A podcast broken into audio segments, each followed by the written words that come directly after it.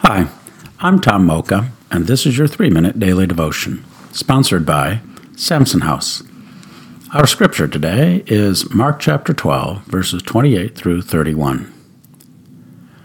One of the teachers of the law came and heard them debating.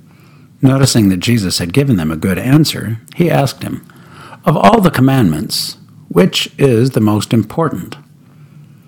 The most important one, Jesus answered, is this Hear, O Israel, the Lord our God, the Lord is one. Love the Lord your God with all your heart, and with all your soul, and with all your mind, and with all your strength.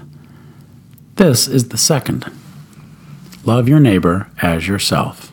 There is no commandment greater than these. Let's ponder that. Jesus knows the commandments. In response to the challenge by the teacher of the law, he cites first Deuteronomy 6 4 through 5, and second Leviticus 19:18. These two Old Testament passages encapsulate the heart of the entire law. All others serve their ends. I suspect this particular teacher of the law was doing something more than simply challenging Jesus. I think he was probing even hoping Jesus was more than a pretender. For most of us, should we find ourselves in his circumstance, we would ask, which is the most important? Looking for a loophole or a shortcut to righteousness. At the very least, we would be angling for the greatest amount of benefit for the least amount of effort.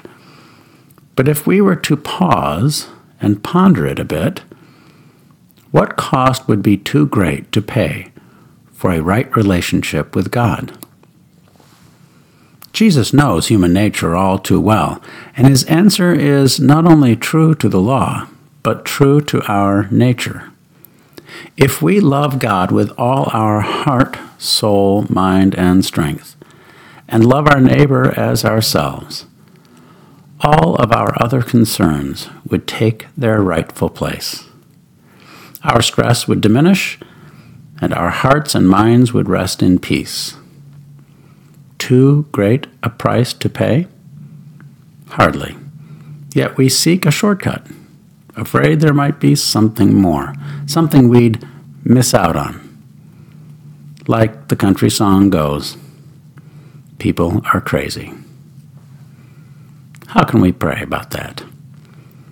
We might pray something like this Lord, when I get my priorities mixed up and think there might be something more important than my relationship with you, you're welcome to shake me and wake me up. Thanks for listening, and have a great day.